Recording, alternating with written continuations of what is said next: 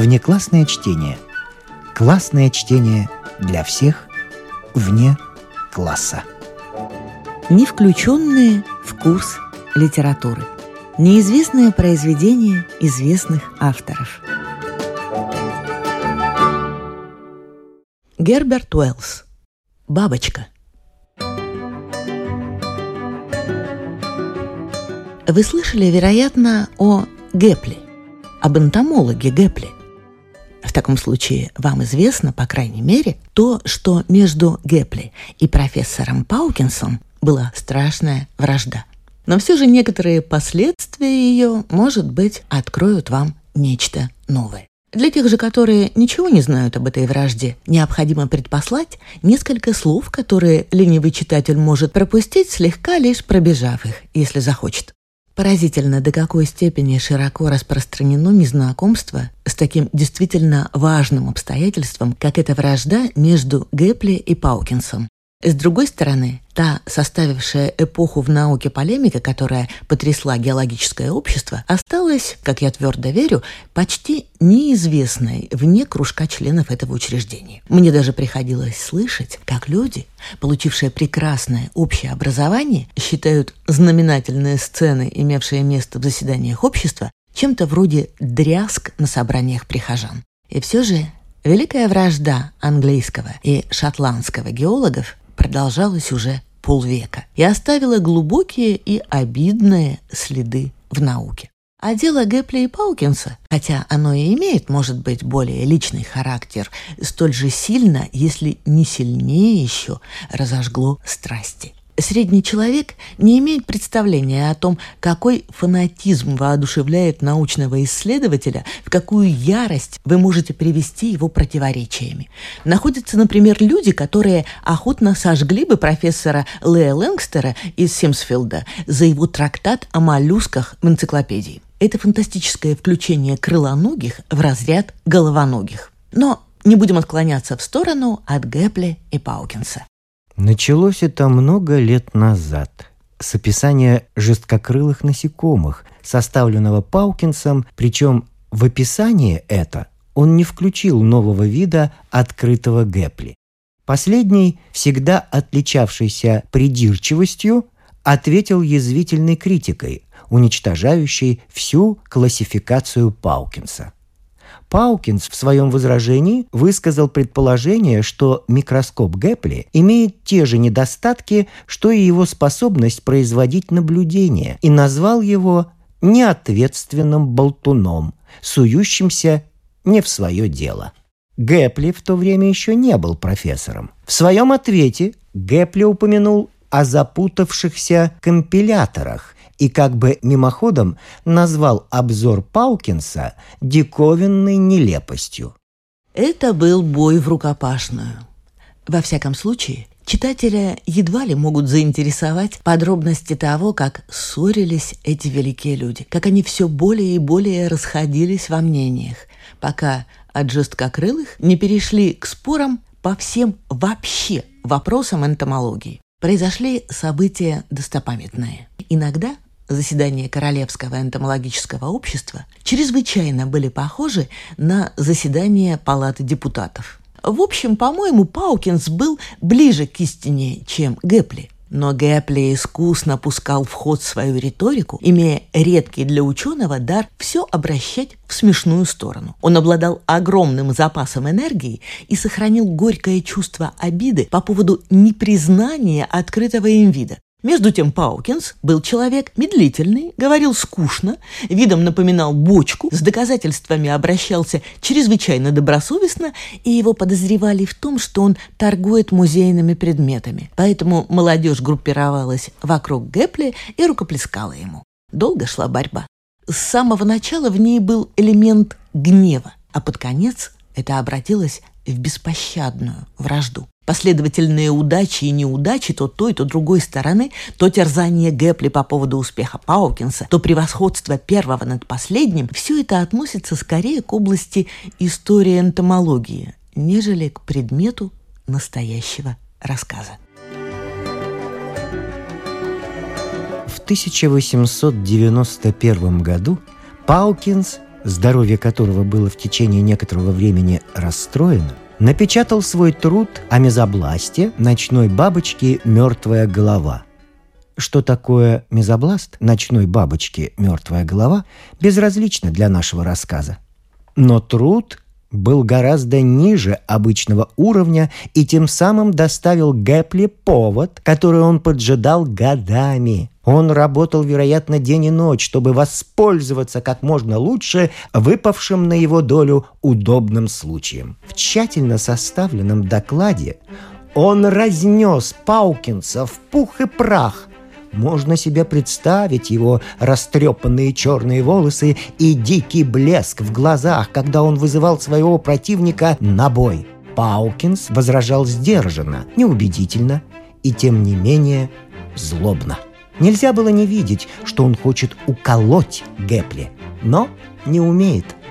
Однако лишь немногие, я не был на этом заседании, заметили, как сильно он болен – Гэпли сбил противника с ног и хотел прикончить его. Вскоре после доклада он произвел зверское нападение на Паукинса. Это был очерк о развитии бабочек вообще. Очерк, куда вложен был огромный умственный труд, но вместе с тем ожесточенно полемический тон – Примечание редактора свидетельствует о том, что тон этот был еще несколько смягчен. Очерк этот должен был покрыть Паукинса стыдом, вогнать в краску. Выхода для него не было. Доводы были убийственны. Тон в высшей степени дерзкий. Для человека на склоне лет – это ужасная вещь. Мир энтомологов затаив дыхание, ожидал ответа со стороны Паукинса. Он непременно попытается возразить, потому что всегда отличался смелостью. Но когда последовало возражение, то оно всех удивило, потому что возражение Паукинса заключалось в том, что он схватил инфлюенцию, перешедшую в воспаление легких, и умер. Впечатление получилось, может быть, не менее сильное, чем от возражения, которое он мог бы написать при данных обстоятельствах, и настроение значительных кругов повернулось против Гэпли.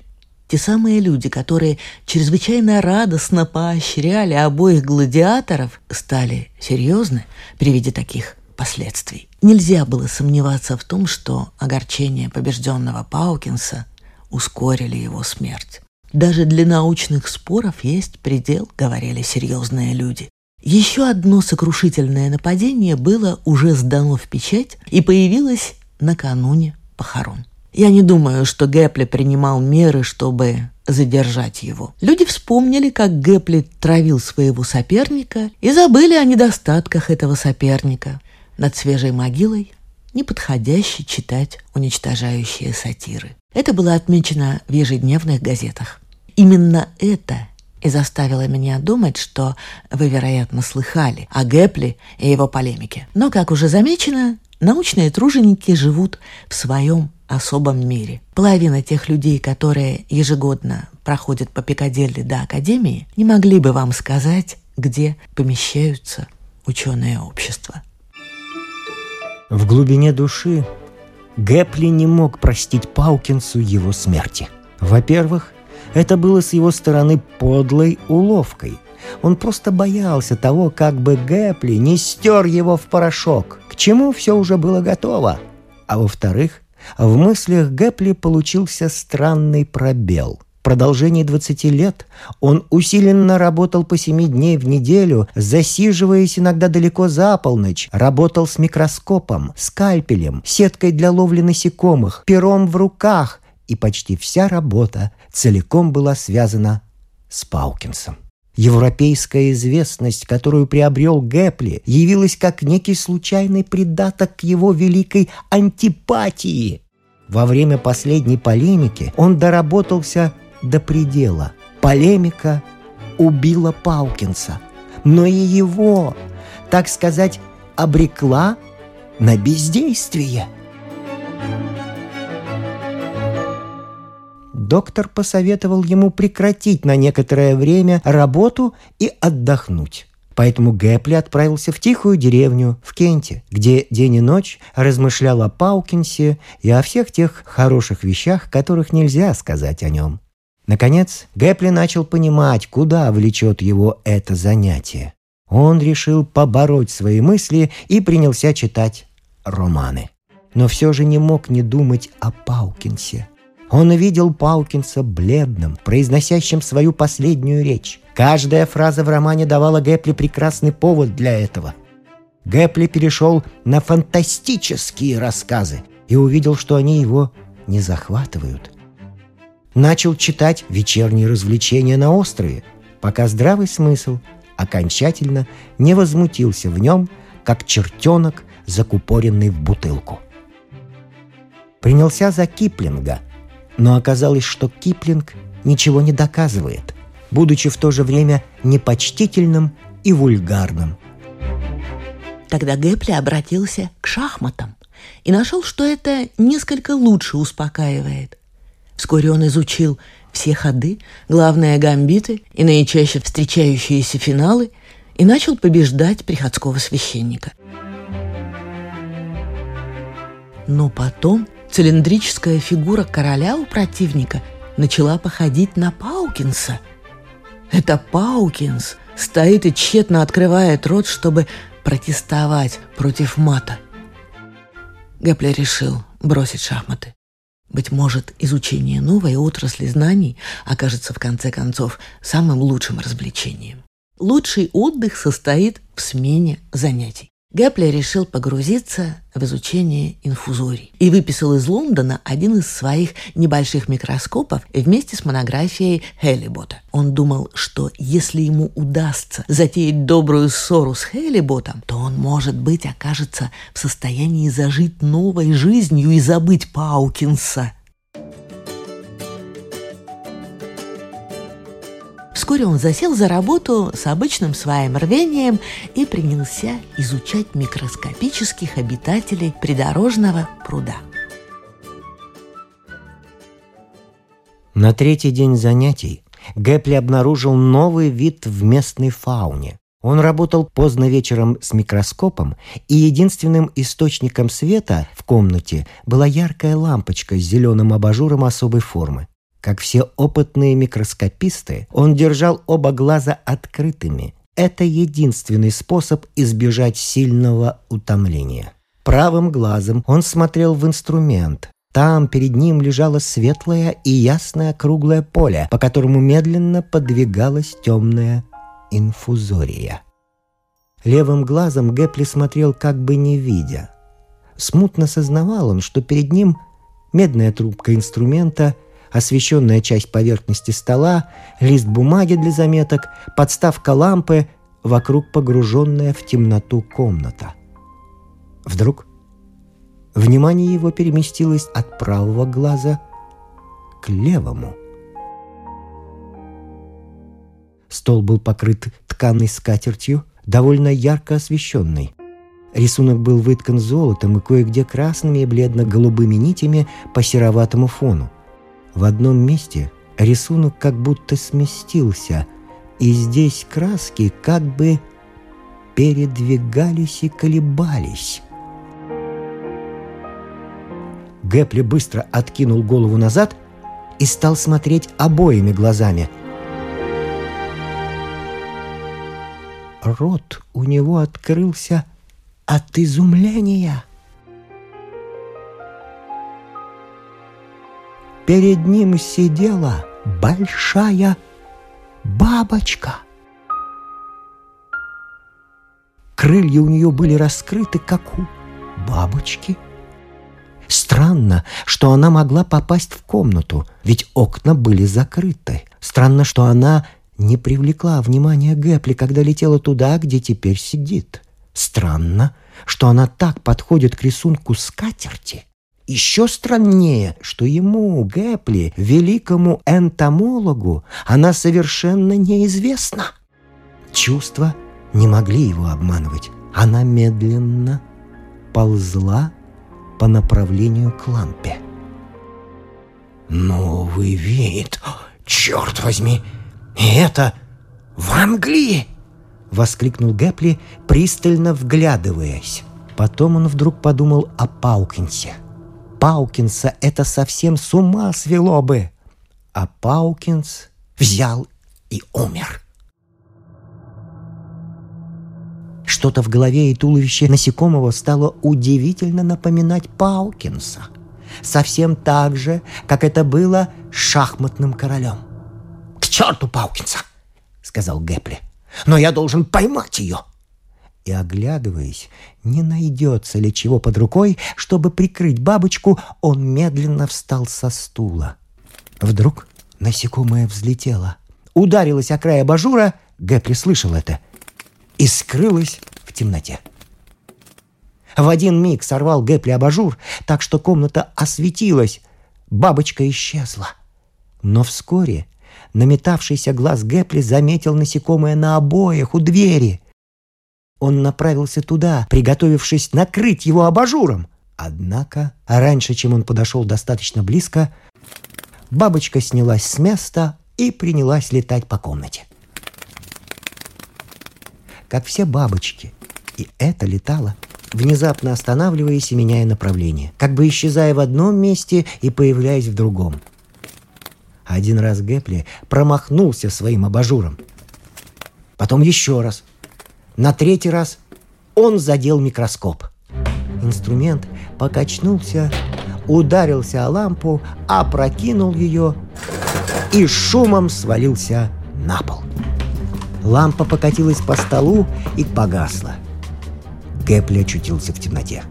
Вздрогнув, он почувствовал, что диковинная бабочка задела его за лицо. Это могло с ума свести. Свечей у него не было. Если открыть двери, насекомое улетит.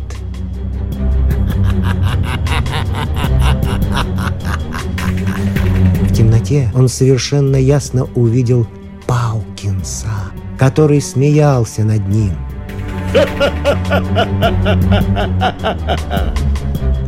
Паукинс всегда смеялся раскатисто. Гэпли шумом выругался и топнул ногой по полу. Черт! Раздался робкий стук в дверь. Потом дверь чуть-чуть приоткрылась, очень медленно.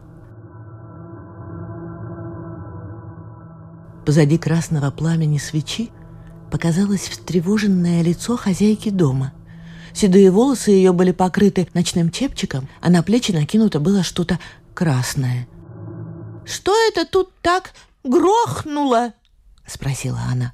«Разве что-нибудь...» У приоткрытой двери показалась порхающая бабочка. «Закройте дверь!» — проговорил Гэпли и бросился к двери. Дверь быстро захлопнулась. Гэпли остался один в темноте. Потом, в наступившей тишине, он услыхал, как хозяйка взбежала вверх по лестнице, закрыла свою дверь на ключ, протащила по комнате что-то тяжелое и приставила к двери. Гэпли сообразил, что его поведение и внешний вид представляются странными и возбуждают тревогу. «К черту эту бабочку и Паукинса!» Однако ему стало жалко упустить бабочку – он ощупью нашел дорогу в переднюю и нащупал там спички. Причем смахнул на пол свой цилиндр, который громыхнул, как барабан. С зажженной свечой вернулся он в гостиную.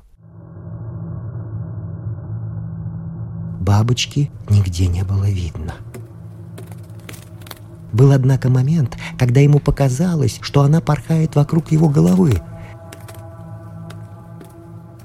Совершенно неожиданно Гэпли решил оставить бабочку в покое и лечь спать.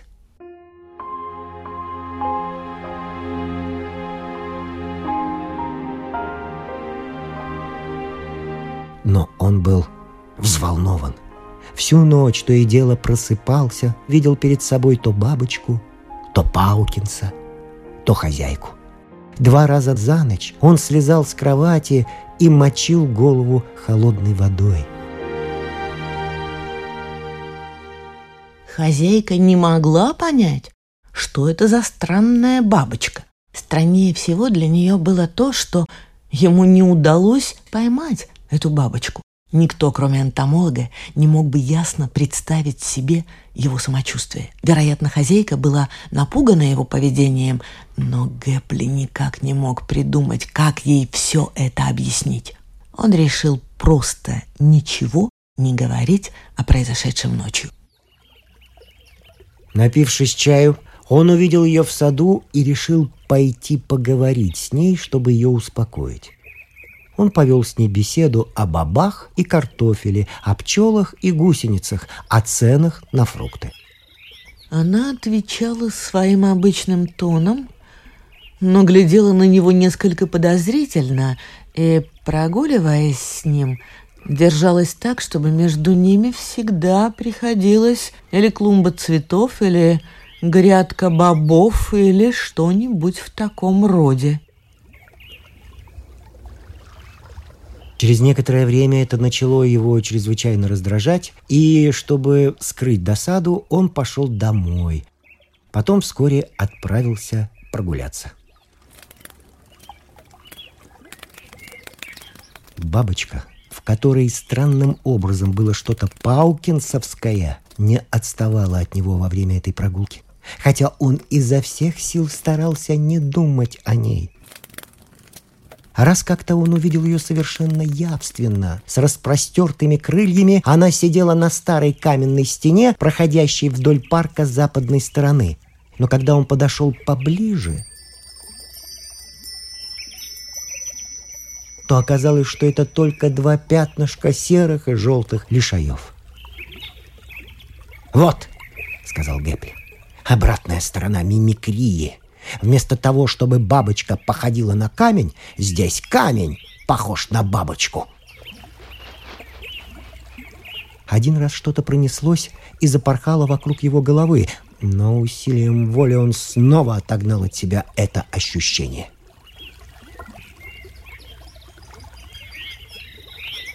Среди дня Гэпли зашел к священнику и завел с ним беседу на богословские темы – они сидели в маленькой беседке, покрытой терновником, курили и спорили.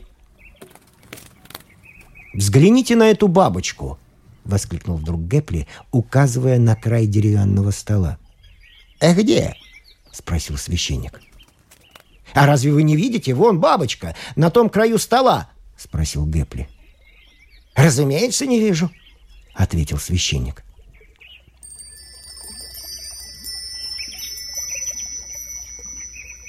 Гэпли как громом поразило. А, он тяжело вздохнул. Священник глядел на него внимательно. Ясно, он ничего не видел. «Вера видит не лучше, чем наука», — сказал Гэпли нескладно. «Я не понимаю вашей точки зрения», — ответил священник, думая, что тот продолжает развивать свои доводы.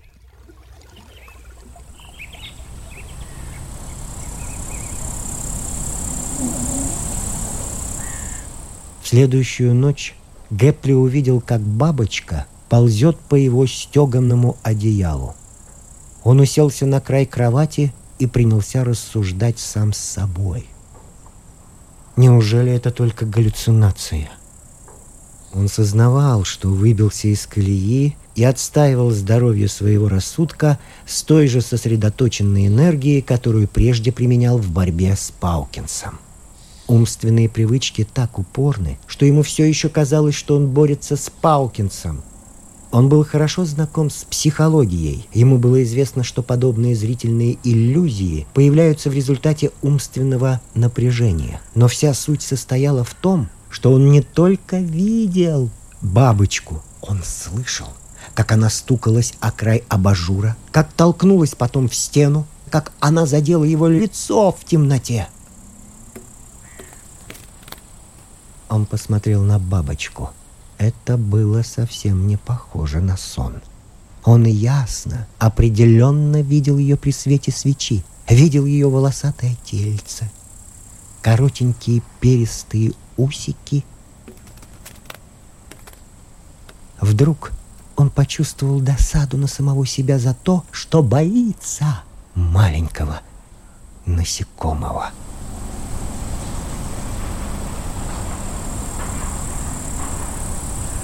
Этой ночью хозяйка заставила прислугу лечь спать вместе с ней, потому что ей страшно было оставаться одной. Кроме того, она заперла дверь на ключ и передвинула к ней комод. Обе они прислушивались и разговаривали шепотом, когда улеглись в кровать. Но не происходило ничего такого, что могло их встревожить. Около одиннадцати часов они рискнули потушить свечку, и обе задремали.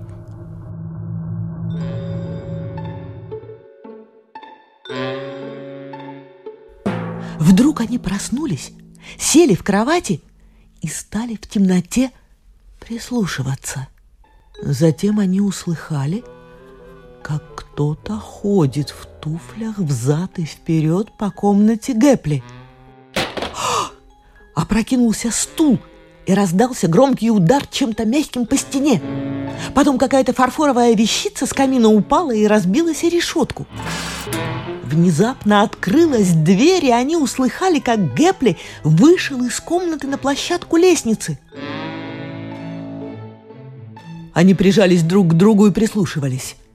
Он как будто танцевал на лестнице – то быстро спускался вниз через три или четыре ступеньки, то опять поднимался наверх, а затем побежал в переднюю. Они услыхали, как повалилась подставка для зонтиков и как разбилось окно. Потом застучал засов и загремела цепочка. Он открыл дверь. Они поспешили к окну. Ночь была пасмурная, туманная, почти сплошной слой густых облаков быстро несся, закрывая луну. Они увидели Гэпли, похожего на привидение. В рубашке и белых кальсонах он бегал взад и вперед по дороге и хлопал руками по воздуху. Он то останавливался, то быстро бросался на что-то неведомое, то подкрадывался большими шагами. Наконец, он скрылся из глаз, спустившись по дороге вниз, в долину. Потом, пока они спорили, кому из них пойти и закрыть дверь, Гэпли вернулся назад – Шел он быстро и вошел прямо в дом, тщательно закрыл дверь и спокойно отправился в спальню. Затем наступила полная тишина. «Миссис Колвилл!» — позвал ее Гэпли на следующее утро, стоя внизу около лестницы. «Надеюсь, я не обеспокоил вас ночью?» «Да, следует спросить об этом», — сказала мисс Колвилл. «Дело в том, что э, я лунатик, и последние две ночи у меня не было сонных порошков. Особенно вам беспокоиться нечего. Мне досадно, что я так глупо себя вел. Э, я сейчас спущусь вниз э, в Шоргем и достану какого-нибудь средства, чтобы крепко заснуть. Следовало сделать это еще вчера». Но на полпути около меловых ям снова появилась бабочка. Он продолжил идти, стараясь думать о шахматных задачах, но ничего не выходило. Насекомое полетело прямо ему в лицо, и он, защищаясь, ударил по нему шляпой. Вслед за тем им опять овладело бешенство, прежнее бешенство, то самое бешенство, в которые его так часто приводил Паукинс. Он продолжал идти вперед, подпрыгивая и нанося удары по кружащемуся перед ним насекомому. Вдруг он ступил ногой в какую-то пустоту и полетел кувырком. Кэпли лишился на некоторое время сознания, а когда очнулся, то оказалось, что он сидит на куче камней у меловой ямы с подвернутой ногой странная бабочка все еще порхала вокруг него. Он ударил по ней рукой и, повернув голову, увидел, что к нему идут два человека. Один из них был сельский доктор. Гэпли подумал, что это вышло очень кстати. Потом ему пришло в голову с чрезвычайной живостью, что никто никогда не сможет увидеть диковинную бабочку, кроме него самого, и что ему следует помалкивать о ней. Однако поздно вечером, когда его сломанная нога была уже перевязана, у него появилась лихорадка, и он забыл о том, что надо быть сдержанным. Он лежал, вытянувшись во весь рост в кровати, и начал водить глазами по комнате, чтобы увидеть, не здесь ли еще бабочка. Он старался не делать этого, но безуспешно. Вскоре он заметил, что насекомое сидит невдалеке от его руки, около ночника на зеленой скатерти, которой был покрыт столик. Крылья бабочки шевелились. С внезапно вспыхнувшим гневом Гэпли хватил по бабочке кулаком. Эта сиделка проснулась и громко вскрикнула. Он промахнулся. «Это бабочка», — сказал он и добавил. «Одно воображение! Пустяки!» Все время он совершенно ясно видел, как насекомое ползает по карнизу и мечется по комнате. Видел также, что сиделка ничего этого не видит и с удивлением на него смотрит. Надо держать себя в руках. Знал, что он погибший человек, если не будет держать себя в руках. Но когда ночная тьма начала рассеиваться, лихорадочное состояние усилилось. И самый страх перед тем, что он увидит бабочку, заставил Гэпли видеть ее.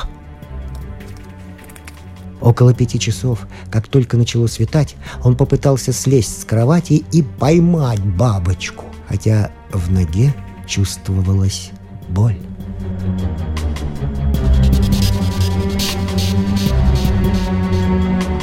Сиделке пришлось чуть ли не драться с ним. По этому поводу его привязали к кровати. Тогда бабочка расхрабрилась, и однажды он почувствовал, что она уселась у него на голове. Он начал изо всех сил бить себя руками. Перестаньте! Прекратите сейчас же! Связали и руки. Тогда бабочка явилась снова и поползла по лицу. Гэпли плакал, ругался, вопил, просил их снять с него насекомое. Но все было напрасно.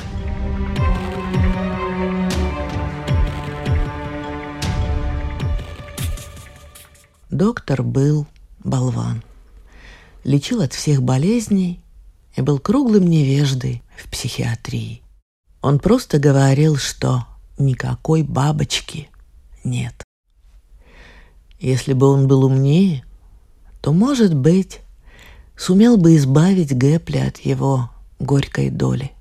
Он мог бы войти в мир иллюзий Гэпли и покрыть ему лицо кисеей, как он о том просил.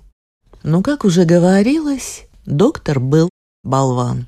И пока нога не срослась, Гэпли держали привязанным к кровати, а воображаемая бабочка ползала по нему. Она не покидала его, когда он бодрствовал, и обращалась в чудовище, когда он спал. Когда он бодрствовал, ему страшно хотелось спать, а заснув, просыпался с диким криком. Поэтому Гэпли доживает свои дни в обитой тюфяками комнате, и его мучит надоедливая бабочка, которой никто не видит, кроме него. Доктор больницы для душевнобольных называет это галлюцинацией. Но когда Гэпли приходит в сравнительно спокойное состояние и может говорить, он уверяет, что это дух Палкинса, что, следовательно, эта бабочка является единственным экземпляром и что стоит потрудиться, чтобы поймать ее.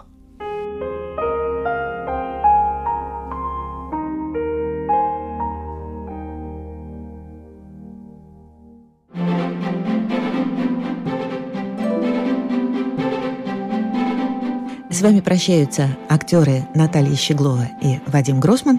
Слушайте нас в Spotify, на платформах CastBox, Яндекс.Музыка, Apple Podcast и других. Самых маленьких слушателей мы приглашаем побывать в гостях у книжки. Подкаст Латвийского радио 4. А для тех, кого интересует наша женская роль в истории, в подкасте Латвийского радио 4 звучат истории на манжетах.